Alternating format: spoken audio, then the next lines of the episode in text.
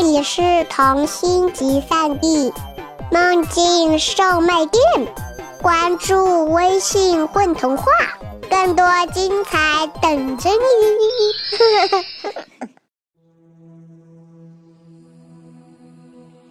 Hello，大家好，欢迎收听混童话广播，我是主播于挺东东江。今天我要讲述的童话是《木桩渡海记》，咕咚大狐狸。一天凌晨，卖打火匣的小商人突然醒过来，他半坐在床上，想起头天晚上与金匠儿女约会的情形。他穿着丝绸衬衫，正和自己从剧院出来。二楼餐厅灯火通明，也许再去喝两杯。金匠儿女回头冲他笑，小商人发现他的项链很漂亮，就是摆在金店橱窗里的那款。可这个姑娘叫什么名字呢？小商人开始觉得不对劲，感觉床变硬了。他试着挪了挪身体，格外沉重。就在这时，他发现自己的心没有了，胸腔像一座倒台政府的衙门，气象森严的百无一用。扣上去，梆梆梆，是木头的声音，再正常不过了。不对，小商人一下子蹦下床，在镜子里看见了一截大木桩。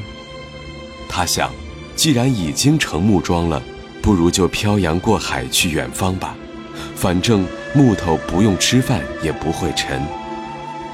于是，在那个夜雾笼罩的安静凌晨，一节木桩咯噔咯噔地步行穿过大半个城市，来到沙滩上，往后一倒，就被大海的潮汐无声无息地带走了。木桩睡了长长的一觉。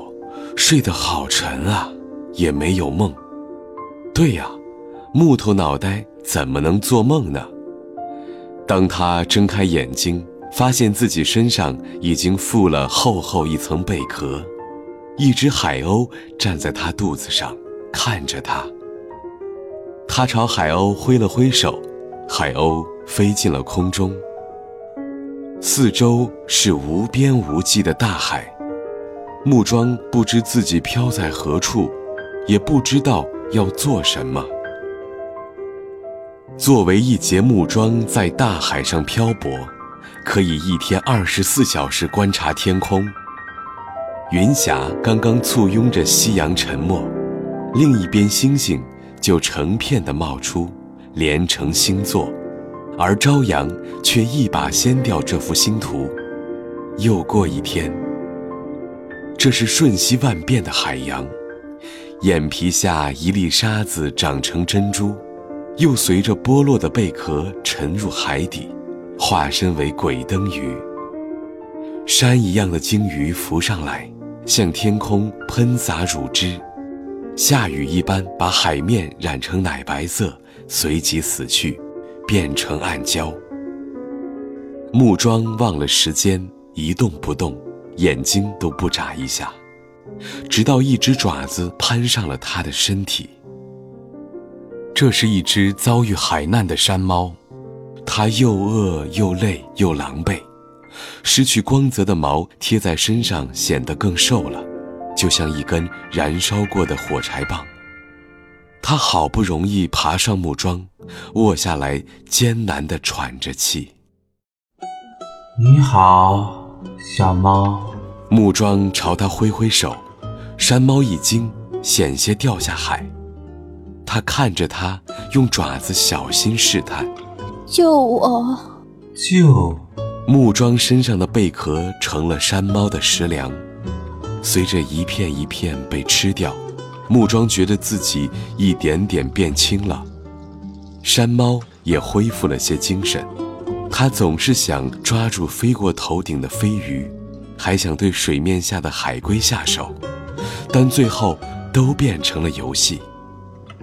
木桩看着他，觉得挺好玩的。海上为什么会有一只猫？海上为什么会有一大块木头？木头可以用来做门、当柴、做鞋子、做箱子、做桌子、做凳子，就是不该出现在海上。突然，山猫眼睛一亮：“嗯，木头还能用来做船？带我离开这儿吧！”离开这儿？去哪儿？去岸上，那里有食物，有水，有花，有草，有火炉，还有窝。我不是船。只是一节木桩，我哪儿也去不了，哪儿也不想去。木桩说完，看见山猫背对着自己，尾巴轻轻挥在脸上。木桩视线越过它，一轮落日正慢慢地往海里沉，每一片波光都是金色的。木桩再次感觉到了时间，天黑了。他自言自语说：“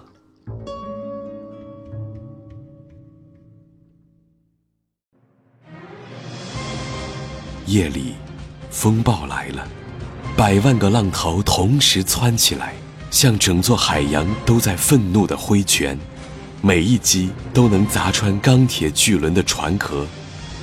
海面也不再是平的，沿着仿佛巨大鲨鱼鳍劈出的线折起来。”原本是天空的地方成了海洋，每一个闪电都带来一个风暴的定格。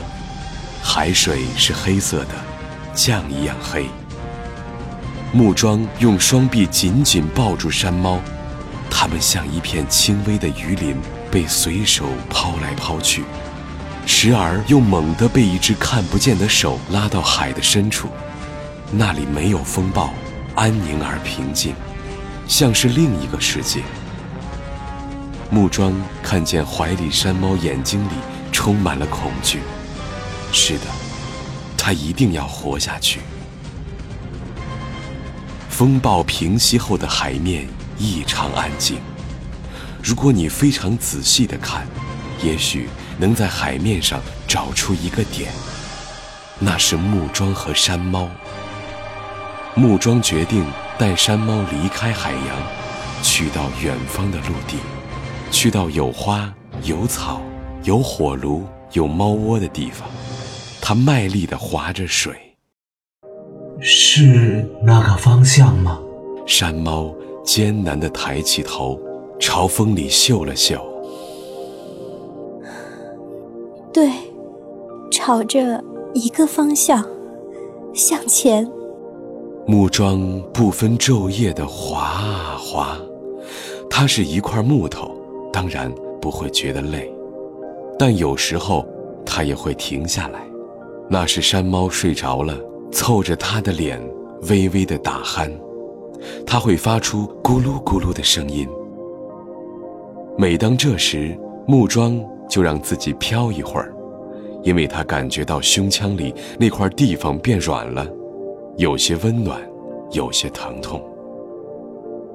月光如一束水银灯照下来，照到这个大大海洋里小小的范围，让木桩想起了床。但它必须接着划，因为贝壳已经没有了。那是一片无风的海域，太阳斜照过来，给人一种幻觉，仿佛。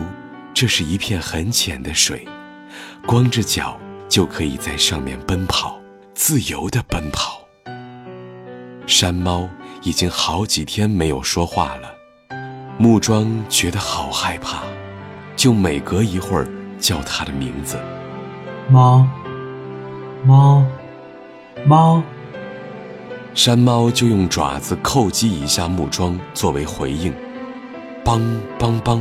是扣在木头上的声音。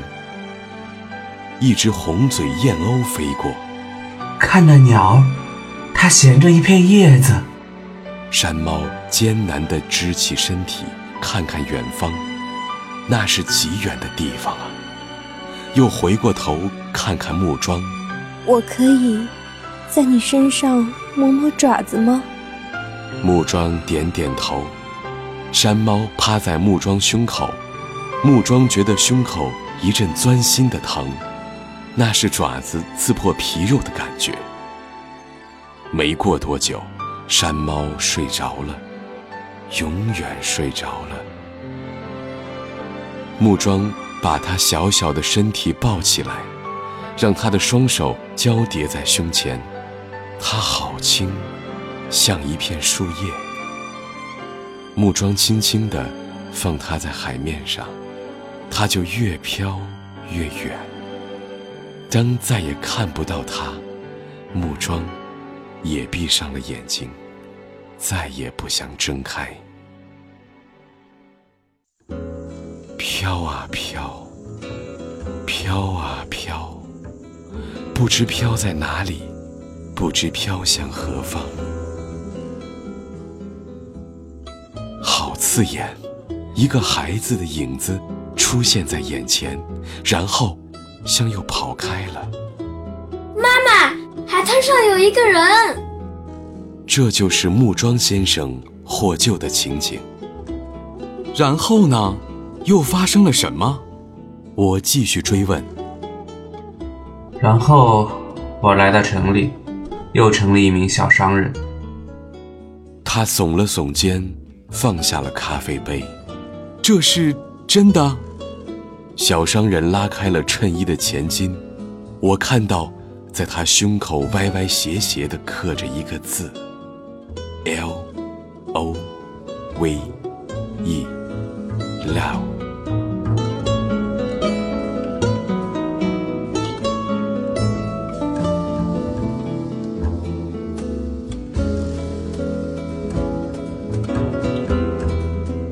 大家好，我是咕咚大狐狸，欢迎收听混童话广播。今天广播的这篇童话呢，是我写的，希望大家能够喜欢。同时呢，我也在这出广播剧里面扮演木桩这个角色。大家好，我是有只蝎子会唱歌，我是故事里的山猫。